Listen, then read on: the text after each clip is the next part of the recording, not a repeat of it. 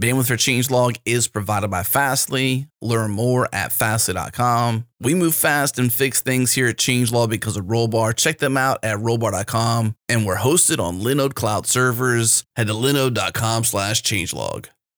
This episode is brought to you by Rollbar. Rollbar is real time error monitoring, alerting, and analytics that helps you resolve production errors in minutes. And I talked with Paul Biggar, the founder of Circle CI, a trusted customer of Rollbar, and Paul says they don't deploy a service without installing Rollbar first. It's that crucial to them. We operate at serious scale, and literally the first thing we do when we create a new service is, is we install rollbar in it. Like we, we need to have that visibility. Uh, and without that visibility it would be impossible to run at the scale we do and certainly with the number of people that we have. Like we're a relatively small team operating a major service and without the visibility that rollbar gives us into our exceptions it just it just wouldn't be possible. All right if you want to follow in paul's footsteps and start deploying with confidence today head to rollbar.com slash changelog. Once again, rollbar.com slash changelog.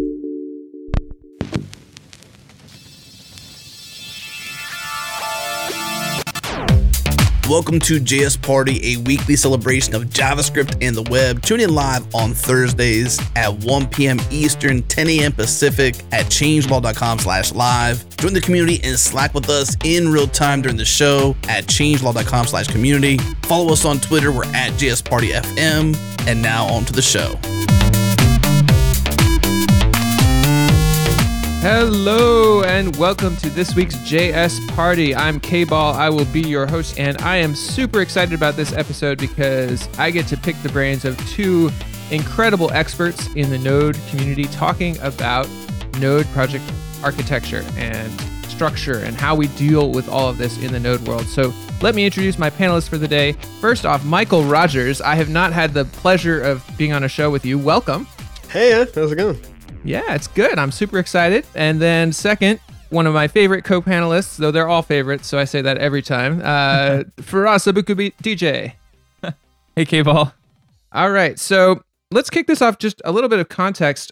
The inspiration for this show. I, I don't spend that much time in the Node world. I mostly work on the front end in JavaScript and in the back end I do Golang and Ruby and Python and all these other things, but I haven't done as much Node um, I was starting a new project recently that made sense to be a node, started going and said, Holy smokes, I have no idea what the right way to structure this project is. How should I be laying out my folders? How should I be decomposing things? Like, what's the norms? And went to my favorite friend Google and found that there are many, many opinions and very few standards. And so I thought this would be a good subject for a conversation. So here we are. Maybe let's start off by just talking about what we might mean by project structure. And we talked about this a little bit before we went live, but I'm going to throw it out to either of you to to take on. Like, what are the dimensions you think about when you think about how you're going to structure a project? I'll, I'll go. Uh, I mean, just some obvious things are. So I, one thing I always look for is, you know, what version of JavaScript is this project using? So that's a pretty important decision for a project. So it's like, you know, are we going to put Babel in here or not? One thing I noticed right away is usually how much into sort of organization is this person who's running this project? Like, are there lots of folders with subfolders and subfolders and subfolders inside, or is it is everything just in one, you know, in, in, in the top folder, or maybe just one layer? So it can mean a whole bunch of different things. I actually don't know how you know what part of this structure we actually want to focus on here in this in this show. So why don't we put it this way? Like you're starting a project, right? Like what are the steps that you would go through in in order to create that project?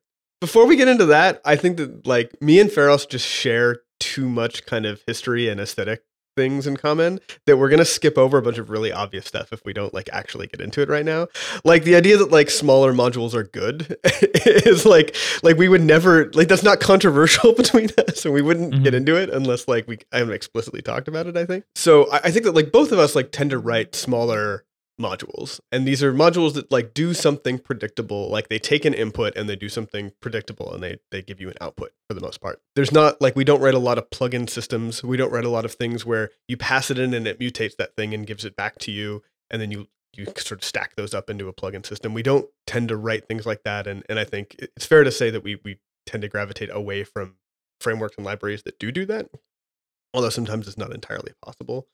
I can't think of a single module i've written that had like a configuration file that was loaded or anything like that? Maybe Feross has, has had to do that before. No, not not really. You, yeah, I mean, even your even your linter is just standard JS. So, by the way, this whole conversation, I just realized we're we're also assuming that we're talking about modules here and not uh, apps like you know end users are creating. So that's a really interesting set of things because those conventions do vary by ecosystem. So one of the things I've been learning a lot recently, I've been learning about the Go world and every Go programmer that I've worked with, they set up a config file and how their config is going to be read. And they've got all that. That's a thing that is normal and expected. And you're doing things with config. And I was like, oh, you mean you don't just do CLI options and environment variables? And they're like, what?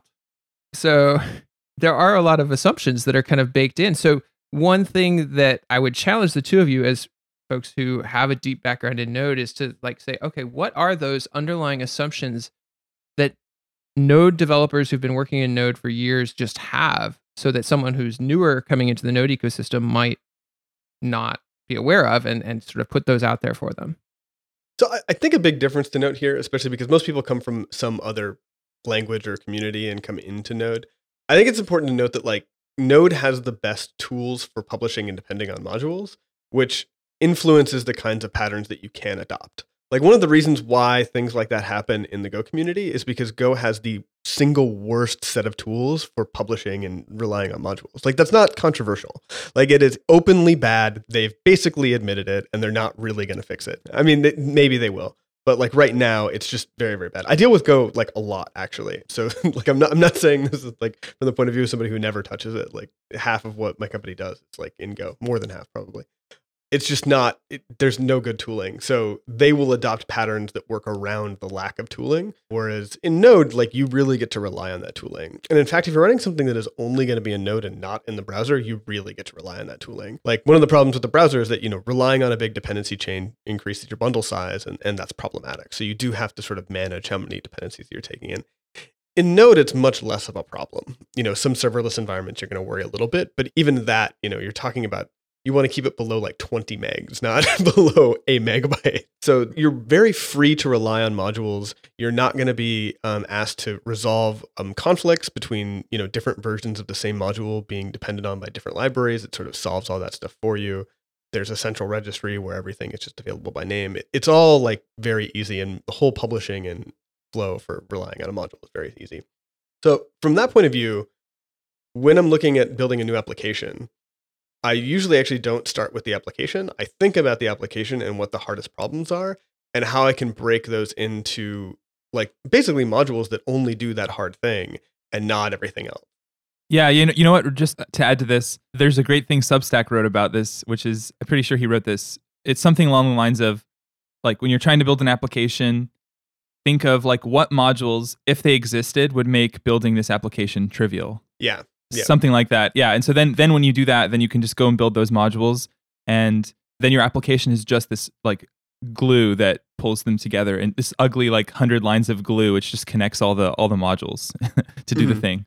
Yeah, yeah. And and sometimes like, you know, I'll I'll start to think about this and it's like, well, I need that and then that needs this and then that needs this. And so I start by writing this thing that is like so far away from the application, but I know it's going to be needed for a thing that is needed for that application. Your process is you shave yaks. No, no, no. I mean, like, it's a mistake that I see people make is that they try to solve a very hard problem embedded in this big application stack with a bunch of other things that might happen. And so, like, one of the reasons why this actually it's much faster to develop this way i think is because you're you're taking the hardest problems that you're going to, to run into and you're sort of saying okay i'm going to go solve that i'm going to solve it in isolation it's going to have tests and i'm going to know that it works. And then when i go to integrate that into my application where all this other environment and state is happening i'm only worrying about where and how to wire that up. I'm not worried about solving the problem and also dealing with all the other problems that my application may be like forcing into that environment. Yeah, and if you can do that really well, then you can also avoid sometimes a lot of the difficulty of testing that code. Like a lot of times, I th- think people end up reaching for mocks to like test their code because it's embedded inside of a big application, and then the way they wrote it assumes that they're going to be able to, you know, they're going to do some HTTP request or they're going to read some file off the file system, and then now in order to test that code, they have to fake the file system or fake this HTTP server when simpler way to do this would be to just say like why don't we take this code and put it off over here in its own repo with its own tests and assume nothing about like how it interacts with the environment. So try to avoid like putting in any assumptions about the IO it's going to do and uh, make it sort of purely like a stream or or a, a, callback interface or something like that, and it just have it do its thing, you know, in, in purity, and then you can test that really easily. That's a huge simplifier for sure. Yeah, yeah, and I think that like we we should probably talk about GitHub has really reduced the overhead, and npm have really reduced the overhead in like you know creating new packages and publishing them. But there's like a ton of tiny things that I think people like me and Feross will do that even reduces further the load on creating a new package. Right? Just little things like you can configure npm globally for some default settings like your author name and your license and a bunch of other stuff. So then when you go to create a new package, you type npm init-y and you just get all of that in a package JSON and you don't have to do any extra work. Dude, I didn't know that. Are you serious? What? I didn't You know, that. know that? no. Yeah, you're assuming I know that. That's crazy. Uh, what I do is I, I do CP dash R, an old project to a new project. and then I literally copy my old project to a new project, and then I do a find all and replace on the old name to the new name. It works great. Okay, okay. So this is going to save you a lot of time because this this just sets up the package JSON. Then I have a I have a repo called Boiler that is all of that, but it, none of it is project specific and none of it has a project name in it. So any files like .gitignore, I, we can get into this later, but I have like now I have a GitHub action that automates the the whole release process, so that's in there just by default now. So all these things that like don't really need a package name that can just be copied over into any new project, those do just get copied over. There's also like I think a default test in there. So yeah, so I do cp dash r dot dot slash boiler because all my Git repos are in the same directory. So dash r boiler slash star into the new one. But for the npm file, um, you want to do a init. Another really cool thing is um, so after you get a init and after you do your first push where you're tracking the remote branch, run npm init dash y again, and it'll fill in all of the repo information for the remote repo as well. Because like copy, like figuring out where those go is like really annoying. I just use find and replace for that. You know,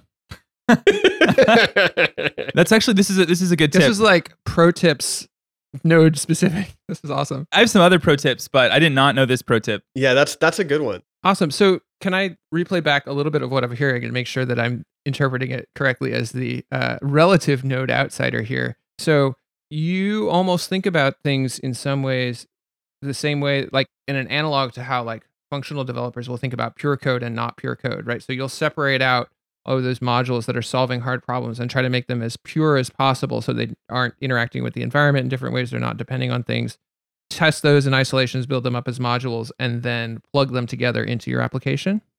Mm-hmm. Yeah. Yeah. That's fascinating. And are those modules then? So many of those, it sounds like, are public open source. If you're working on like a private project for someone, how do you deal with managing that? Do they live in the same repo or they are still a separate repo and you use like a private registry or? So it depends on the problem, right? Like if it's a fairly generic problem that isn't working with any proprietary information, I don't know why you wouldn't just make it a public module. It's not like um, you know, like outside people solving bugs in your software is a good thing. So there's no reason not to make that public unless it like contains some like proprietary information. And usually it, it doesn't. Usually like there's a bunch of generic problems and how they fit together is the proprietary thing so yeah, I mean, I I do pretty much everything publicly, but um, yeah, if you had to do it privately, then then yeah, your your your company or your uh, consulting business or whatever would have a flow for that. I'm sure. Yeah. One thing that's cool about isolating modules in this way too is that if you end up learning later that this this module, like the way that you solved it, is really gross, then all, all the ugliness and grossness and hackiness is contained. it can't spread across the code base. It's literally in a separate place. So it's like lower risk almost to. It, it's like less can go wrong. The contagion is like it can't spread as easily. yeah, yeah. Yeah, and then if you get the API design right, then you can even like replace the implementation, like make a different module or update it with a completely different implementation, but keep the same API. And so it's nice because yeah, as, as long as that API surface is pretty small, then it's really easy to just throw that module away and replace it with a better one if a better one comes along or if you want to rewrite it later. And it's it's a lot easier when it's in directly in your big app repo for like the assumptions and the problems with it to spread and for people to reach in and do like change internal things, assume a bunch of things about it. Whereas if it's like this, no, no, I'm using this module, I'm consuming it, I, I use its public API. Like it's the interface between the two is like really narrow and, and small. That makes sense. Yeah, yeah. And and um I mean one one way to kind of measure this is that for most of these these modules I will add 100% test coverage because when you break off a problem like this, it's actually pr- and and you've just written the solution, it's actually pretty easy to get 100% test coverage. It's usually like a couple little tests that you add at the end of the test that you were going to write anyway to really get full coverage. And then if you just add that into the workflow, you kind of maintain that. It's, it's really easy to maintain that over time. Whereas a, a big project that didn't have 100% coverage is like almost impossible to get to. It's just such a pain. Another quick tip here too. NYC has this giant command to run and require 100% coverage everywhere. It's so long that I actually like mess it up and forget it all the time. So I wrote an npm package called hundreds that you just say hundreds and then your test thing. Uh, it's a command line utility, and then it will just require 100% coverage. So if you put that into like you know your GitHub Action or Travis or whatever kind of CI that you're using, now your tests just actually fail if they don't get 100% coverage. So it's the tests themselves and then also the coverage check.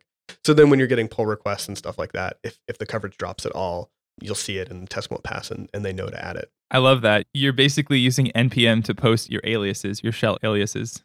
Yeah, yeah, because then you can run npx on them too. So Ah, that's really cool. I, I should do that. I think that's actually a shell script, by the way. It's not. It's not even a node script. Like hundreds, I think it's literally a shell script. Wow. I, I should do that. I have I have three shell scripts that I use to publish uh, really fast. They're quite handy. I have like one called patch, one called minor, and one called major to publish like patch, minor, or major new versions of modules.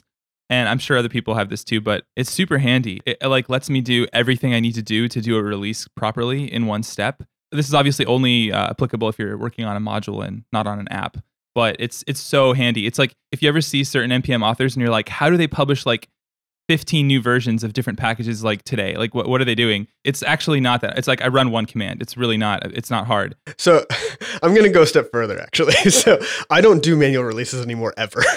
right, right, right. This is almost as good as that. Yeah, yeah. Every new project is automatically released with the GitHub action.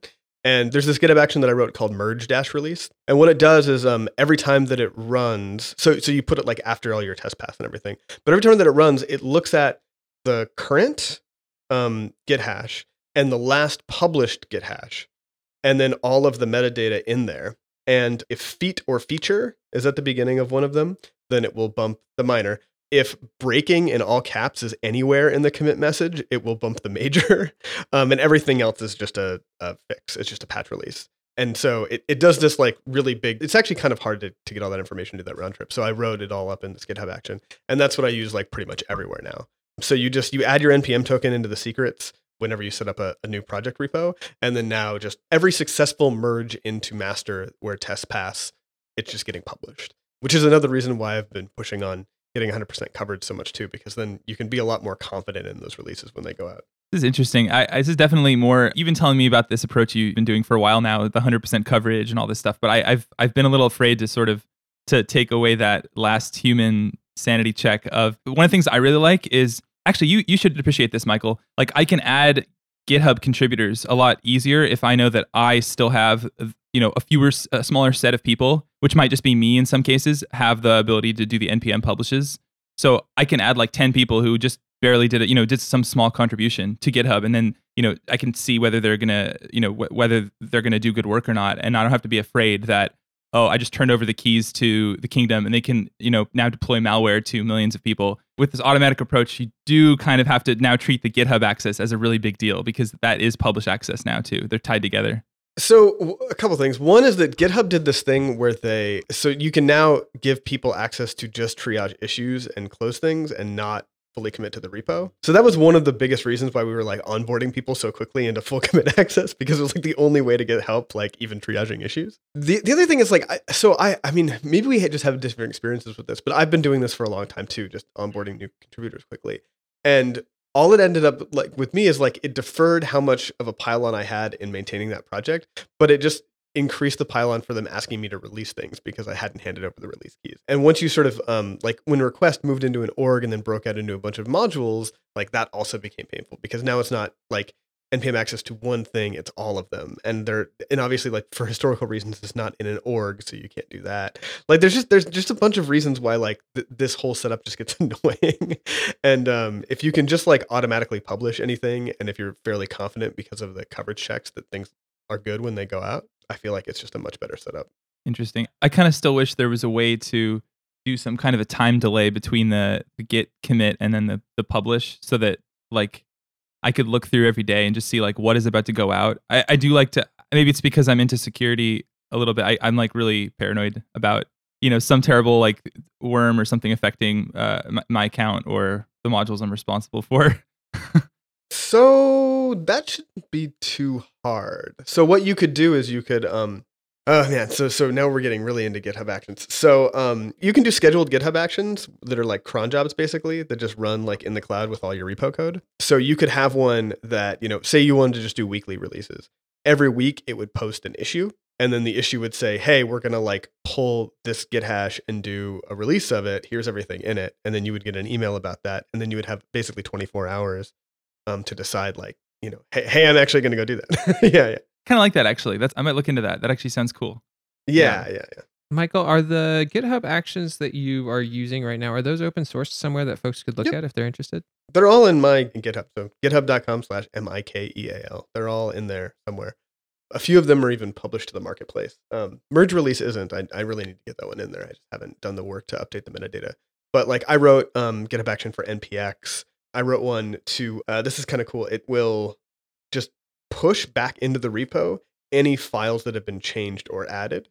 So this is really useful like you can write these github actions that go and like collect project metrics and stuff like that or go out and like periodically grab information and then create a markdown file for view right? So you can automate the creation of that every night and then um, this github action will just you know push anything that you've done in other actions. Building on that i wrote another one that um, grabs your bundle size so it'll you know install webpack create a bundle gzip it look at the sizes and then put two badges into your readme and then push that. So after every successful basically so you put it at, like at the end of all of your other stuff. So you know test pass published, blah blah blah. And then okay go and update the uh, the readme the current bundle size. So so if I if I publish uh if I do a commit that just changes the README to fix a typo, is that going to trigger a patch release automatically? Yes, and I actually want that because um, that README gets put into the fucking npm. So like I've, I've run into cases all the time where like the docs are slightly out of date in npm because like those were the only commits that we have and nobody wanted to do like a doc only release. but like th- those docs end up in npm, so it's actually worth doing the release. What about tests though? Like I change a test file, that's not ending up on npm, but that's still going to do a patch release. Well, if there's already 100% coverage, you usually don't have new tests added that aren't like along with a feature or some other kind of code change. It's just it's rare, so I'm not so worried about that. I mean, you can just keep pumping these releases in. Like they don't. It doesn't matter. I guess I'll just I should just automate. I should just do a patch release of all my packages every day, just all of them, just, just moving forward, chugging one one at a time. Even though nothing has changed. it's the latest and greatest. Maybe instead No, of no. on a per project basis, you actually have a cron job that runs that looks at all of your projects, and if they need a release, and posts an issue about all of them that you can go through. this could be like a set of personal automation for yourself. All right. So this has been fascinating. I think it's a good time to take a little break and then we will come back. I think maybe loop back a little bit to more specifically node project structure. And I'd, I'd be interested. I know you two have both talked a lot about packages and libraries, but I'd be interested to explore the app side of things. Um, so let's take a quick break and then we'll come back and dig in more.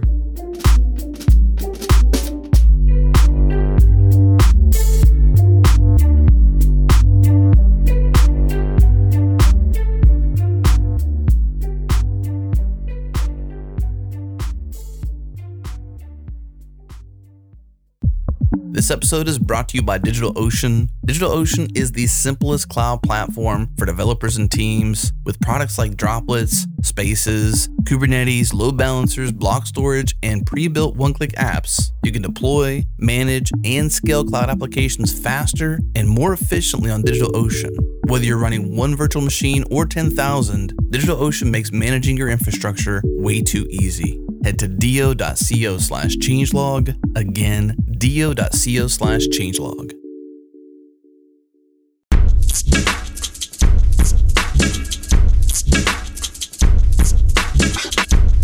Welcome back, and we are here again talking more and more about Node project infrastructure. Now, while I could probably listen all day to y'all jam on like how to better publish modules and best practices and using GitHub Actions. And we will include a bunch of links in the show notes about that. I do want to get back to this question of project structure. And I'd love to explore a little bit like within the framework of shipping apps, because like shipping packages and libraries is awesome.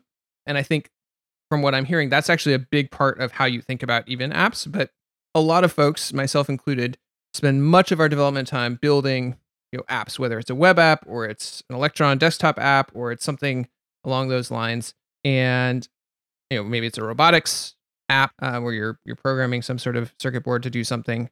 So you know node is everywhere. So i want to kind of explore that and and maybe how this like module focus ends up playing out. Like it may be that your core app has very little in it it just has a main file of some sort but i'm curious is that something that either of you can have opinions or can draw on uh, to talk about? I mean, I could I could talk a little bit about. I mean, so the, the, the thing is, it's so individual. There's so many ways to do this, and I I don't want to claim that I know the best way. Uh, when it comes to apps, I very much I feel like I'm very much don't know what I'm doing. it feels like this stuff is still in flux a lot, and it's not as good as it should be, and that we're getting it's getting better, and we're going to get to a better place at some point. But like right now, building an app. I mean, there's certain things that I think are are good that you know you should do, and there, there's certain things I think are okay. So uh, to be specific, so one thing that it was really great from the PHP days is the fact that you can just put files into a folder and then just FTP them up to a server, just upload them to a server, and then your app was deployed. It was literally like as easy as just copying files up to the server. Yeah, none of these routes and like all this pattern matching. No, like the file name is the URL, and that's how you call it. It's so simple. Yeah, and I think there's some projects getting there. Like Next.js does this now. I think it's still not as easy as PHP because I mean it's it's a whole Node app, and there's still like you you can't just like with the PHP files, you could literally just put HTML, you know, in the file and upload it, and so it's it's still not as easy, but it's it's getting there. It's getting closer. I also think we're, we're solving a much harder problem today. Like we're trying to do a lot of times, uh, like both client side rendering and server side rendering. To get both of those to work, you have to make sure that all of your components like are isomorphic. They, they can run in the browser and on the server uh, equally well. So I don't know. My, my project, like m- most recent project I've done is called bitmidi.com. And that's all open source. You can look at it. And I, actually feel very much like eh, while I did my best to make it understandable and uh, I'm pr- pretty proud of how, how it turned out, I also think it's quite complicated, and I don't know how to make it better. So I don't know if I'm the best to talk, talk about this. I'd actually like to hear from from people who who think they know what they're what they're doing here. yeah, well, BitMidi is mostly a front end. I think that like the, the question was more specific to sort of back end. I think with like Node project.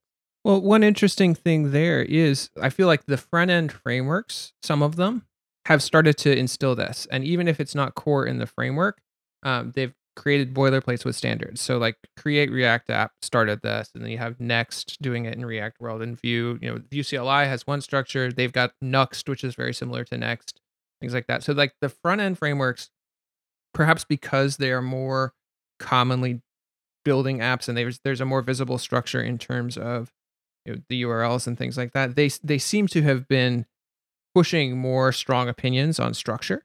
I was looking for an equivalent in the back end actually. And I I don't know, is there like does Express have like a standard for how they lay things out in the file system? No, not at all. Okay. So one of the reasons why front end frameworks do this is because they ship with they have a kitchen sink approach. Like they ship with every feature ever. And sitting there and configuring each feature and saying which of these things that you want to use is actually really problematic from a developer perspective. So one of the reasons why they they leverage all these patterns and all this sort of like structure by default stuff is because from that structure they can infer a bunch of things that allow you to like not have to go and configure everything. The backend doesn't have as like I don't know of any popular like kitchen sink backend frameworks, right? Like on the backend everything is still going to be a lot of individual modules that you're going to wire together. And even some of the larger stuff like Express is, is actually, you know, doesn't have a lot of these patterns because it's it's a fairly simple API. But based on sort of how you're going to deploy your application, you're going to have different structures based on that. So I think like we talked about Next a little bit. Another uh, product that Zeit does, so their cloud hosting provider called Now, and Now has this monorepo structure. It's actually quite nice and and kind of similar to PHP actually. And names of things can just be the URLs by default and stuff like that. Let's just define monorepo real quick because I've seen that like thrown around a lot. So in a normal sort of like a, a smaller node package or or a smaller Python package or whatever, you would have like, you know, a package JSON or like a setup.py file, and then the source code for just that package. And it's just one package in one repository. The monorepo is several packages that are being developed in one repository.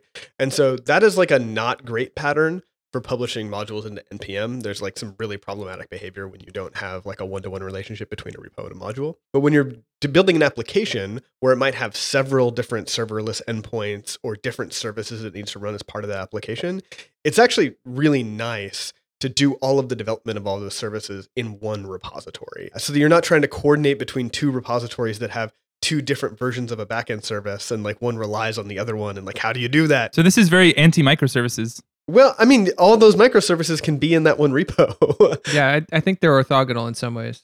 yeah, yeah. If I have a dependency on two of these services, then they all need to go out at the same time as the my feature, and and the only like thing that we have that has like a consistent hash for the entire state of the tree is a repo. so Mhm. So then do you update all the microservices in lockstep? yeah, yeah.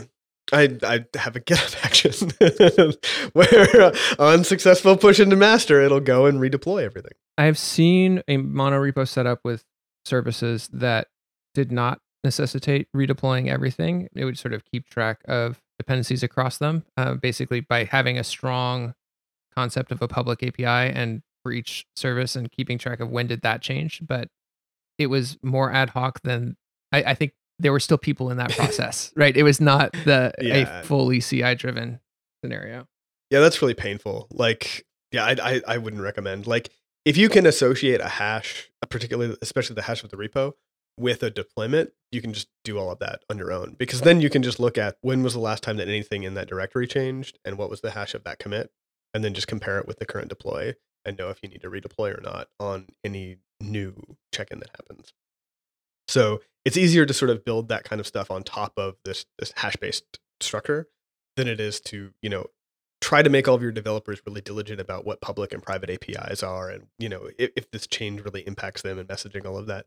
Like once you're um, relying on humans for that information, it becomes highly problematic, and it's as reliable as Semver version numbers are, which is to say, it's not. Not at Uh, all. yeah.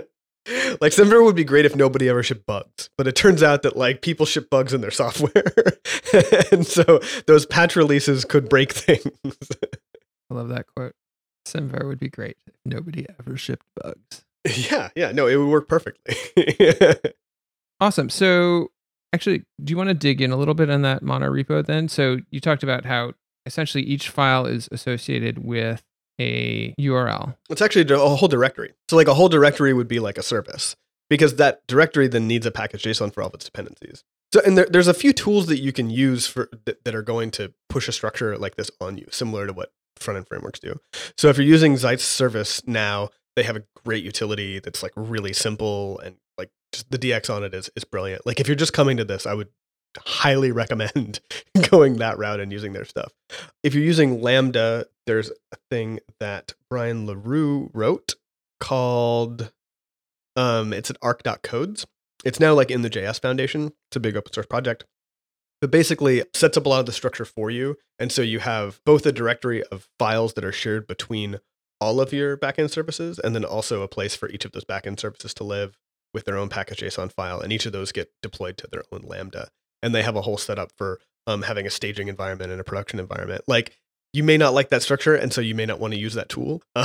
Um, but now that the, the backend deployments are getting as complicated, they are imposing some of this structure the way that a lot of front end frameworks do.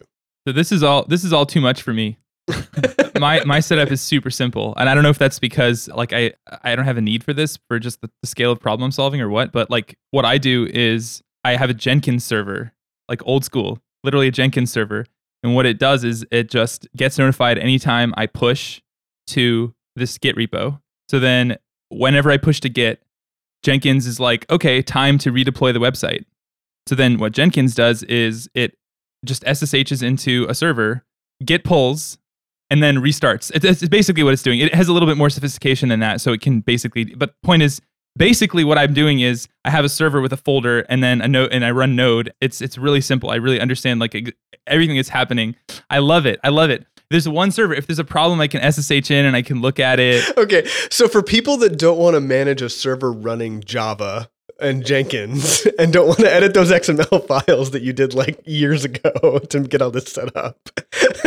so one thing you can do is you can use like I don't know some other CI service, Circle CI, or maybe a GitHub Action. Honestly, like if you because a GitHub Action could easily SSH into your actual prod server. You could put the key in there in the secrets section that GitHub Actions supports, and it could deploy it for you. You wouldn't even need Jenkins. Actually, actually, that's a great idea. I should get rid of Jenkins now. now yeah, yeah, yeah, yeah. I didn't want to pay somebody for like you know whatever Circle CI or something like that. I, I just so I just I just use Jenkins. But yeah, I should get rid of that. But what I love about this is like I know that I have a single server that I can go to, and that's where all the things are. And if there's any problems, they're going to be there. I'm at this conference right now called Open Source Summit, and uh, there's this uh, what was the product? Somebody I think it was Datadog. They were showing they were showing like a this crazy visualization of like bunch of microservices being deployed and they were all little hexagons and they there was like thousands of them and then they were like look we can like visualize like we can say show show me all of the like microservices that that team is using or that that team is using. And there was like these thousands of hexagons flying everywhere into like clusters and stuff. And i was like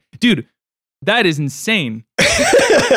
You have like thousands and thousands of these little things everywhere. How do you even know what's going on? Maybe i'm i'm getting old or something but that seems like craziness to me. So um again, like I'll I'll plug Zeit stuff a little bit more. They have this this very brilliant setup that I don't know why other service providers don't do. But essentially, like whenever you do a deploy, whenever you push new code for a service, you get an URL that has a hash in it that is like just for that deployment. So there's no like way to deploy to production. You do a deploy, you get a unique URL, and then at some point in time you say, "Oh, you know what? I want that to be production now." And you like re you basically alias production to that. So this is a really nice setup because like for local development, you can just keep pushing new URLs and testing them and looking at what happens. It's a really nice setup for CI because as things are coming into a pull request, if it wants to test against the live server, then it can just update, you know, this um, t- this hash-based URL and test everything and make sure the production works with all of this new code. And then when something finally lands in master, there's actually already a GitHub action for Zeit that will just, you know, re-alias all of production to this new deploy. Make sure that everything there is deployed and then alias production to it. can you debug that easily like can you go in and see what you know what's going on and poke around the server so it's it's all in serverless architecture so it's not like you can go and poke into the server itself but Zeit has a very nice log page that does log aggregation and a CLI for the logs as well and like if if you've ever dealt with raw lambda before you you know how painful the logging setup is and and how this is like not a, a tiny feature. Also i've been working with cloudflare workers recently and there's no logs. And like when you get when you hit an error you get a 500 page that tells you nothing. So um, yeah yeah it's it's like it, so literally like the process of debugging it is redeploying and then in line returning new responses with json objects giving me my debugging information over http because there's just no other way to get information out I haven't used it extensively, but I think Netlify has a similar type of setup where you can actually see each deploy. You know, every change can do a new build, generates a unique URL, and then you can decide what gets pushed to production. Yep. Yep. That's the right setup. Like I'll I'll like go out on a limb and just say like that's the right thing to do. Like look look at look at the code in the repo, look at all the state that you're deploying, create some hash or unique identifier, and then like keep that uh, you know, make that available. Like I, I really don't like this um continual sort of um pushing to a staging server. I don't really know what that means when multiple people are trying to work on something at the same time, um, or when you have like concurrent pull requests coming in that are trying to like work with that. Like that that system just doesn't seem to work for me. for my system anytime something lands on master my github repo it just goes to prod yeah which by the way by the way that setup actually makes it quite uh, fun when i get a pr from greenkeeper that's like oh uh, we updated this dependency all your tests pass uh, and i click the big green merge button that's not that's not just merging that's actually me having a lot of faith because that's that's about to go out to production right now if i click it Wow, I feel like I am way more paranoid at these things than either of you two are. I, I don't know how you guys deal with like worrying about code getting into master and also worrying about code getting into releases. Like worry about one thing, which is code getting into master. that's what i do worry about Yeah, yeah, yeah no, that's Yeah, right. yeah. like that's the right. I'm saying like I don't know why you're okay with this and not okay with automatically publishing modules when things go into master. oh interesting yeah it's a good point because it's it's effectively the same thing. That's true. That's true. Yeah. I guess, huh. I, so if I had to explain what the difference is, I would say it's, I guess most of these apps, actually, all the apps that I've worked on are just me. So it's like I put it on master and then I just, I don't need that extra step. I want it to go out. With modules, it's like I'm adding people I've never met in person to the repo. So I trust them, but I also trust them and verify. Like I don't I don't trust them. I only trust certain like a few people with the full the full thing, but then most of the other people it's just like just get access if that makes sense. Well, in these projects, do you have a policy where everything has to be a pull request and there's no just pushes to master? Yeah, that's true. I do. Yeah. Well, then you, you can just make a GitHub action that will um, automatically fail the whole build if uh, anybody does a push with that that didn't come from the PR. So then you're trusting in your PR process, basically. That's true. Yeah. Then th- then you can do you basically then you'd have to have two collaborators who are both who both turned evil in order to to compromise. Okay, so that's actually reasonable. I I would accept that level of risk. Okay. Yeah, yeah. I mean, like like some of this is taking some of the things that you already do socially and that you enforce by hand and turning them into automation. Okay, that's cool. I like it. Yeah, yeah. All right, so this this podcast is basically Mikeal convincing me of his crazy ideas. I know. I'm listening to this and I'm like, oh man, I have so many things I need to improve and aspire to. And one layer that that I think about or I have to think about a lot because I'm mostly doing work for clients that are apps is there's like there's a UI testing and approval layer that is people who don't grok code. And so like that's where right now a staging environment happens, but the build per merge or commit and having a flow like that would solve that really well too. Just send that to them to test. So like I've seen uh, people like this is insane. So Zeit has um, a desktop utility where you can just drag and drop stuff into it and it'll give you a new, unique URL. So um, I've actually done this where I've taken like a slide deck and exported it as HTML and then just dropped it in there and then sent that URL to somebody that I just wanted to see that slide deck. And I didn't want to deal with like sending them a fucking keynote file or something. Yeah, it's actually like a really common workflow where like when you can easily get these unique URLs, like they're not really all that guessable. Um, like you, there's no way to get like a list of all of them um, unless you're authenticated so they're you know relatively secure. This may be going a little too far afield but how do you deal with changes that involve data migration? Yeah that's that's a big one. So this is my experience with it and i think part of this is because like i i now live in this content addressed space where um, everything is like all the data that you ever work with is like hash based and it's these hash Merkle structures and you basically have to deal with data as long as people link to it you don't you don't really get to migrate the data. You just get to change how you interpret the data.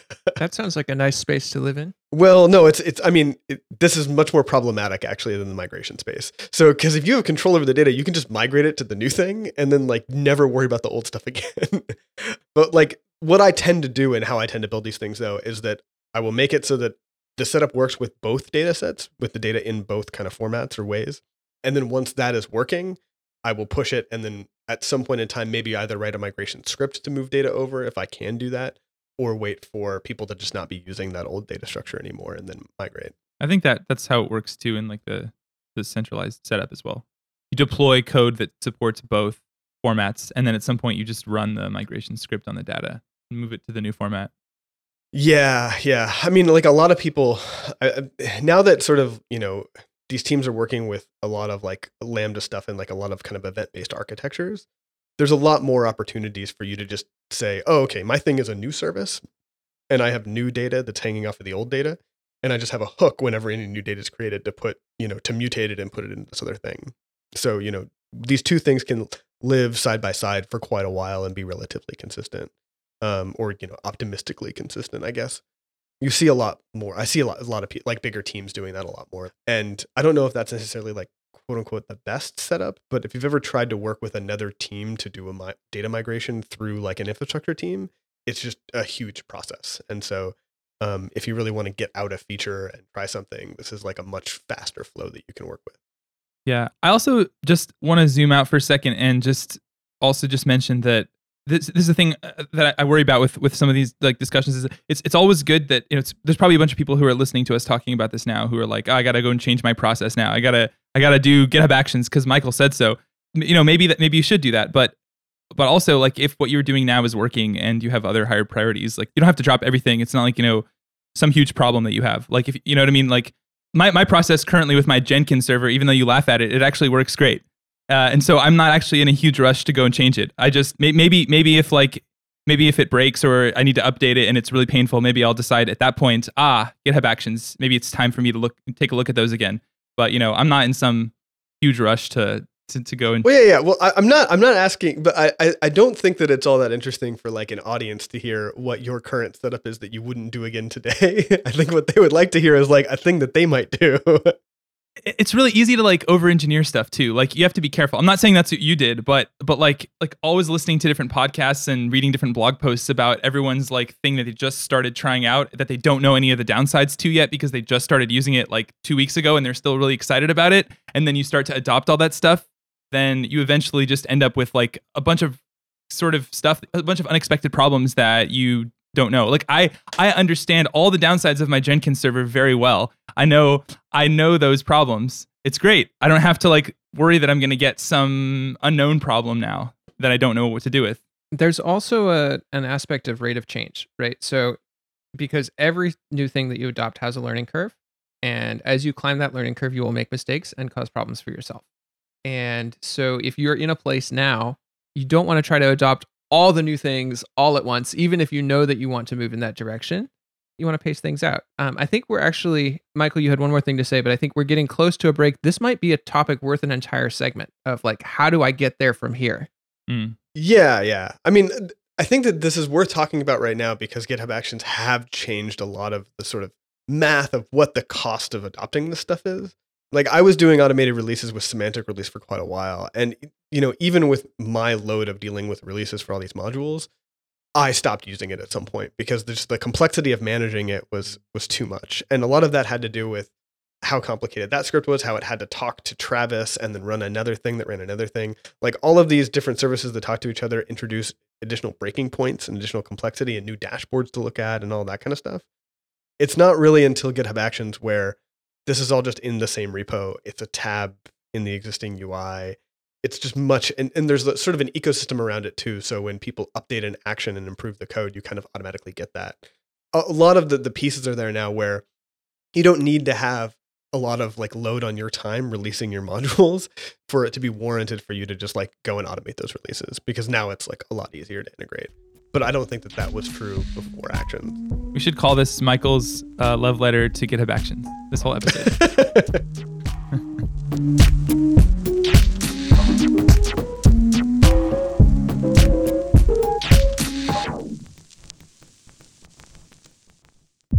This episode is brought to you by cross browser testing of SmartBear, the innovator behind the tools that make it easier for you to create better software faster. If you're building a website and don't know how it's going to render across different browsers or even mobile devices, you'll want to give this tool a shot. It's the only all in one testing platform that lets you run automated, visual, and manual UI tests across thousands of real desktop and mobile browsers. Make sure every experience is perfect for everyone who uses your site, and it's easy and completely free to try. Check it out at crossbrowsertesting.com slash changelog. Again, crossbrowsertesting.com slash changelog.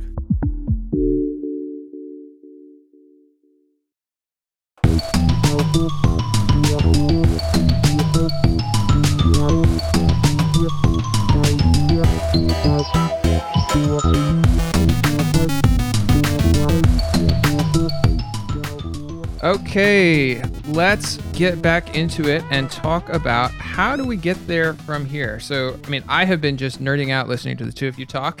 There's so much awesome, cool stuff that is possible. And you know, one of the crazy things, I think, you know, one of the things that Mikeal you brought up in a previous episode was because this is an ecosystem that's growing and and very active, stuff is changing all the time. Best practices are changing all the time.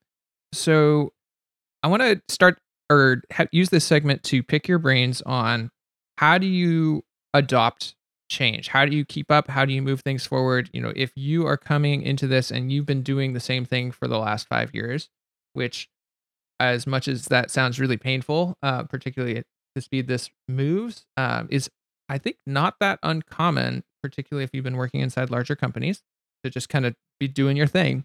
How do you adopt change incrementally? How do you reduce the risk how do you kind of get there from wherever you happen to be? Um, so I'm going to throw that first to Mikeal as the most extreme example of being on the cutting edge of anyone I've talked to recently. You know, how do you adopt change? So I usually, and I get better at this as like the the more experience that I have, but I try to evaluate whether or not this is like a change in sort of a linear set of changes that we can expect to happen to like the whole industry or at least like the section of the ecosystem that you're involved in or if this is just like another option that people are exploring that may not have that long of a life cycle. Like a good example of that is like uh, CoffeeScript right? Like a lot of people thought that that would be like the thing that they would continue using indefinitely and um, that is certainly not the case today. I blame it on the ternary mishap. I, I mean, you can blame it on a lot of things, but I think the the main thing is that the language caught up, and the features in the language that were the most uh, interesting in terms of CoffeeScript land in the language, and and all of a sudden the delta between them didn't really warrant an entire compile step anymore. Do you remember iced CoffeeScript? Yes, yes, Yeah, that was like it basically added like async await to CoffeeScript, right? Something like that. I, yeah, yeah, yeah, yeah, yeah. But the, I think was that using like the the crazy. uh There was like a fork of Node that. Uh no, no, like- it didn't use fibers. I don't think so. Oh, okay, okay, okay, okay. Sorry, Man, fibers! You just took me back. took me back to like the the Node.js email list in like 2012. Um, okay, so anyway, uh, don't look at the Node.js email list. It's a bad idea. I don't even remember what we were talking about. That's like how much that threw me back. Oh yeah, yeah. Okay, so processing change. So yeah, so if you know that something is sort of happening linearly, or you're like really confident that it's a linear change, and that you're not just like picking a different opinion or or like a different sort of parallel track, it's always sort of good to just do the work of of adopting that. Like the longer that you go without adopting it, the harder that it's going to be to adopt it in the future. And if whatever you're working on you expect to be alive in the future, then go ahead and do that. Also, I would say that, you know, keeping things as as smaller modules that do one thing makes upgrades a lot easier. I would say that that is it's not universally true though. It makes upgrading certain components easier when just those components change or you just find a new version. But for instance, like the, the migration in, in all of Node's ecosystem from callbacks to async await is a very big transition. And the more modules that you have in like a big depth tree, the harder that transition is because you have to update all of them and you have to, you know, bubble up all of those updates. It's pretty painful. Um, we're doing it right now in, in IPFS actually, and it's a huge effort. But at the end of the day, worth it because, you know, we know that things are moving in that direction permanently. And, you know, the we expect to be alive in the we expect this project to be, you know, used by more people in the future, not less. And so we should definitely take down that kind of change. So, a couple of things I'd love to dig in on that, but one is just like how do you determine or make that distinction between this is a linear set of changes, as you described it, that's going to impact the entire industry versus a parallel option, right? People thought CoffeeScript was the future. Yeah, I mean, so at the time, you you could believe that a little bit easier because TC39 was doing roughly nothing, um, and hadn't put out much in a while. That's no longer the case, though, right? So you can tell what the future of the language is based on what they're doing, and if you wait to adopt things until they're at least finalized in terms of specs and implemented a few places, then you're pretty safe to know that that's like where the JS language is going, for instance you'll still have cases where a feature may ship and then people will just sort of decide not to use it. That's certainly a possibility. Um, haven't quite seen it yet, but we've certainly seen it with older syntax. Like nobody uses the with statement, for instance, right? Like that's you know maybe minifiers, but like Generators also aren't that really that common, right? generators are relatively new, and generators sort of suffered from the problems that Node had. Um, so. I think the generators would have been much more popular if Node had not stagnated completely at 0.10 because it wasn't until 0.12, which not many people adopted because it was never really stable, um, that they were even available behind a flag. And then basically the, the version of V8 right after that, they came out from behind that flag. And so they were available in browsers for years while Node was like not shipping. And then when we did IOJS and put out the first IOJS releases, it was just there by default. And all of a sudden, like the generator, the people in the generator community were super happy with that.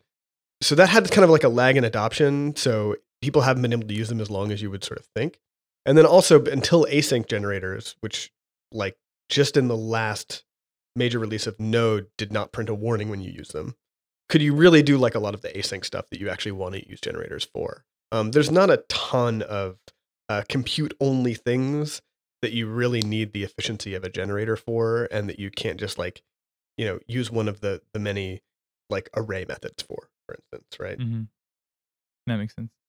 What about things like, for example, the new publishing policies or GitHub Actions or things like that? You know, those are stuff. What you know in our previous segments sounds like Mikeal, you're really pushing the boundaries on that, really using that for large numbers of things. Whereas for us, you were highlighting, you know, a sort of a sense of resistance and concern about security and things like that. Like, how would you approach, you know, if you're in that position where, say, for example, you manually deal with your releases right now. Maybe you're doing some amount of CI automation, but you know, you make that decision manually and you listen to this and you hear Mikeal saying, Hey, push it all the time. Your gate should be on approving your PR. If it gets merged, it gets released. Um, how would you go about sort of managing the risk of making that change? I I can maybe help you out here a little bit. I hope. um, so, like, I think that what what you may be interested in is it's not just like it's a code change or a process change. There's a bunch of other implications to that process change and a bunch of other secondary effects that you have because of the initial process. And it takes some work to understand what all of those are, right? Like your notes about like other contributors having access to, you know, commit and not publish, like that's it basically changes the permission model. Yeah, like I, I've added some people to the standard JS repo that did translations, for example. They translated the README. And like I don't think I mean, I'm not saying they're not trustworthy. They're they probably are, but it's just just from a security, you know, uh, minimal access, you know, uh, defense in depth, all that kind of all the good security practices. You don't want to give somebody access that they don't need. So they would probably need to need to switch to uh, like a to a different permission. But the problem is, yeah, I guess they could still send PRs uh, and they could do triage or whatever, but they they wouldn't they shouldn't get a commit bit. I think in that situation. Yeah. Or or you can change the workflow a bit so that you know if uh, if somebody tries to merge their own PR or they try to push without a PR that it gets rejected. You can like you know automate some of the other things to to satisfy these same needs and not just like adopt this you know right away. Right. Uh, one thing I like about GitHub Actions stuff is I think I could adopt, like, I, I think probably if I were to adopt this, what I would, and I'm probably going to, I, I wanted to make the point about thinking about stuff carefully before just uh, jumping on the bandwagon. But I, I, I mean, I think this is probably something I'm gonna, I'm gonna adopt. I would probably start by trying to eliminate parts of the Jenkins stuff. So Jen- all Jenkins does is, in my situation, is it just sort of listens for you know git pushes and then it runs a command on a on a server. It sshs in and runs a runs a script basically. So that seems pretty easy to just put into a github action. So i'd probably start by picking one website like bitmidi or something and then just saying i'm going to use uh, github actions to deploy it. And then if it works out nicely and it doesn't cause any problems then i'll just uh, at some other point i will swap over like all the sites to do that all, all the sites i manage not just uh, not just that one but I would test it on one first. One other thing I would do is I like to balance between different kinds of work. So if if I find myself doing a lot of meta work like this and not enough like real work, it can be kind of demoralizing to to get sort of caught up in just like I'm just porting stuff from callback pattern to promises pattern and I'm doing like all this meta like repo management and like setting up GitHub actions. If I was doing that for like a week or two, that'd be kind of um, that'd be too much. so I would what I'd try to do is like pepper in a little bit of like oh, I've been actually shipping some stuff, and then ah, okay, now is a chance to like improve process a little bit and just sort of mix the two together. So I'm always improving process a little bit constantly, you know, and, and not just doing it in this one big sort of push. Uh, that's just like a riskier way to do it, and also just motivationally for me, it's not as yeah, it's not as nice. Yeah, I, so I got into this habit like maybe 13 years ago when, when I worked at the Open Source Applications Foundation because like we, we were building this personal information manager and we were thinking really deeply about like how people do their work and what their process is and i was and so i, I basically cut out like half a day a week where all i would do is think of like test out new tools to like manage my workload and like you know to-do lists or you know like how am i triaging my email? Like is there a better way to do that and so like it was just all my sort of personal workflow stuff and you know i don't like set aside like on my calendar anymore like a half a day but it's just like in my head now and so i think that i probably spend roughly a half a day a week just doing things that are going to like pay off in the future in terms of workflow and i think that that's that's generally a good process i think that people don't do that enough That's awesome. Yeah, I like it. That sounds like about the right amount too. Like half a day a week. That sounds good. Yeah. yeah, yeah. Also, I would say like when you're taking on something new like this, do it in a new project or a project that like you, is smaller and more recent first, right? Like, there's no reason to like you know, take on the biggest thing first. And, and also, like, this may not be solving like a, a problem that you have and it's just like an improvement that you want to make. So don't port it onto another project that actually does have problems and be like, this is your solution, even though it's completely unrelated. Like I, I hate it when people are like, you know, like somebody will say like, you know, oh man, like I have my PHP site on this five dollar droplet, but like it's starting to max out the CPU and the memory and da, da, da. and people be like, rewrite it and go, rewrite it in Rust, right? Like, and it's like, no, like sign into Cloudflare and, and cache it, like, and then yeah, all your problems are gonna go away. Upgrade it to a ten dollar droplet instead of a five dollar droplet. yeah, yeah, yeah. I mean, caching solves like most performance issues. Actually, like people really obsess about like the the most performant like compute patterns, but like unless you're doing ML, just caching, please. Like caching solves most things. Yeah. So that's those sounds like great pieces of advice. So pick a project at a time. Don't do one that has real problems. This isn't solving one of those real problems. yeah. Um, and I really like uh, your point, Mikeal, of carving out time to invest in improving the process and carving out time. So it's not your like you're spending all your time on it in chunks. Like as Feross mentioned, that would completely burn me out. Uh, Yeah. I yeah. I'm trying to imagine spending two weeks on entirely GitHub Actions and workflow automation, and it would I would scream. I would just I would be done. but half a day a week sounds very doable, and that probably adds up very quickly.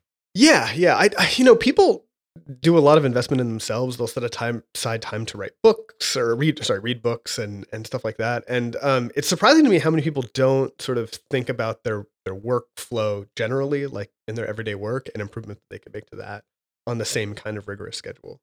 That's just generally, I think, a, a good practice, um, especially if you're a programmer. Another thing too, we were talking earlier about how even when we have an application, we'll take the hardest problems and break them into these modules. One of the cool things about that is that you might have this really big task that's going to take you like a month. But when you start to break it into these small modules, you get a lot of like small accomplishable things that really give you a sense of like progress over time. Like you get to, to like, you know, sit for a minute and go like, oh, cool, I did that. That works now. I'm done. And move on to the next thing. And also it gives you a really good idea of what your actual timeline is because if one of those stretches out, you know that the whole thing is stretching out. I, I feel like a lot of times people take on these big, massive projects. And when you do them all as one big thing and one big repo, you don't have enough sort of check-ins and wins and you just kind of burn out halfway through. Totally. 100%. Yeah. It's important to have regular wins, regular mo- like achievements, regular momentum, visible progress. yeah, yeah. Well, and when it comes to adopting new practices and workflow automation, I imagine there's a very similar thing, right? Like, okay, I'm going to do one thing. I'm going to try GitHub action for XYZ, and that's it. And that's a project. and then you can celebrate when you finish it and all those other fun things. All right. Anything else y'all want to close on? No, nothing that I can think of. I think we covered it all. Yeah. I've convinced Feross to adopt everything that I do pretty much. So. I know. Yeah. So Feross, I'm going to be looking for a uh, massively increased pace of minor releases with README updates and other oh, things. man. Awesome. Well, thank you both. Thank you Feross. Thank you, Mikeal. Uh, this has been a super fun episode, and I hope you, the listener, enjoy it as much as I did because I'm just sitting here, sitting back, taking in this knowledge. It's amazing. All right. I feel like we do- we got a little into the weeds repeatedly there because we're just like, oh, remember this random thing from back in the day? But hey, we did that once. hopefully people don't mind that. yeah, yeah. Y'all have very interesting weeds. You know? I feel like one of these it's been like 10 years since Node came out. I feel like we should get some of like the people that have been around the whole time and just do like a long like maybe like multi-hour just like talk about like each of these different things that happened and all the stories in there because it was it, it was a it's been crazy. like a lot of crazy stuff happened in there. Let's do it. All right. I'm looking at you to organize, right? It's been long enough too that you can probably talk about some more stuff now, right? Like the politics is is more in the past. I mean, more like I, I no longer run the Node Foundation, so I'm not responsible to the members anymore, and I can talk about whatever I want. But that's the main thing that's changed. All right, let's do it. That sounds like a good episode. Let's do it. All right. You heard it here first. Coming soon to a JS Party episode behind the scenes at Node over the last 10 years. Uh, I'm going to hold you to this, Mikeal. You're gonna we're gonna make this happen. It's going to take a while to get all of those people to agree on a time slot together, especially if we want to get Ryan. All right, let's make it happen. You, the listener, you want to make this happen? Harass Mikeal on Twitter or somewhere else and say, "What- when is it going to happen?" But uh, all right, sounds good. Thank you, gentlemen. Thank you, listeners. We'll catch you next week at JS Party. Thank you for tuning in to JS Party this week. Tune in live on Thursdays at 1 p.m. U.S. Eastern at changelog.com slash live. Join the community and Slack with us in real time during the shows. Head to changelog.com slash community. And do us a favor, share this show with a friend. Rate us on Apple Podcast. Go into Overcast and favorite it. And thank you to Fastly, our bandwidth partner. Head to fastly.com to learn more. And we move fast to fix things around here at Changelog because of Rollbar. Check them out at rollbar.com. We're hosted on Linode Cloud servers. Head to linode.com slash changelog. Check them out and support this show. Our music is produced by Breakmaster Cylinder, and you can find more shows just like this at changelog.com. Thanks for tuning in. We'll see you next week.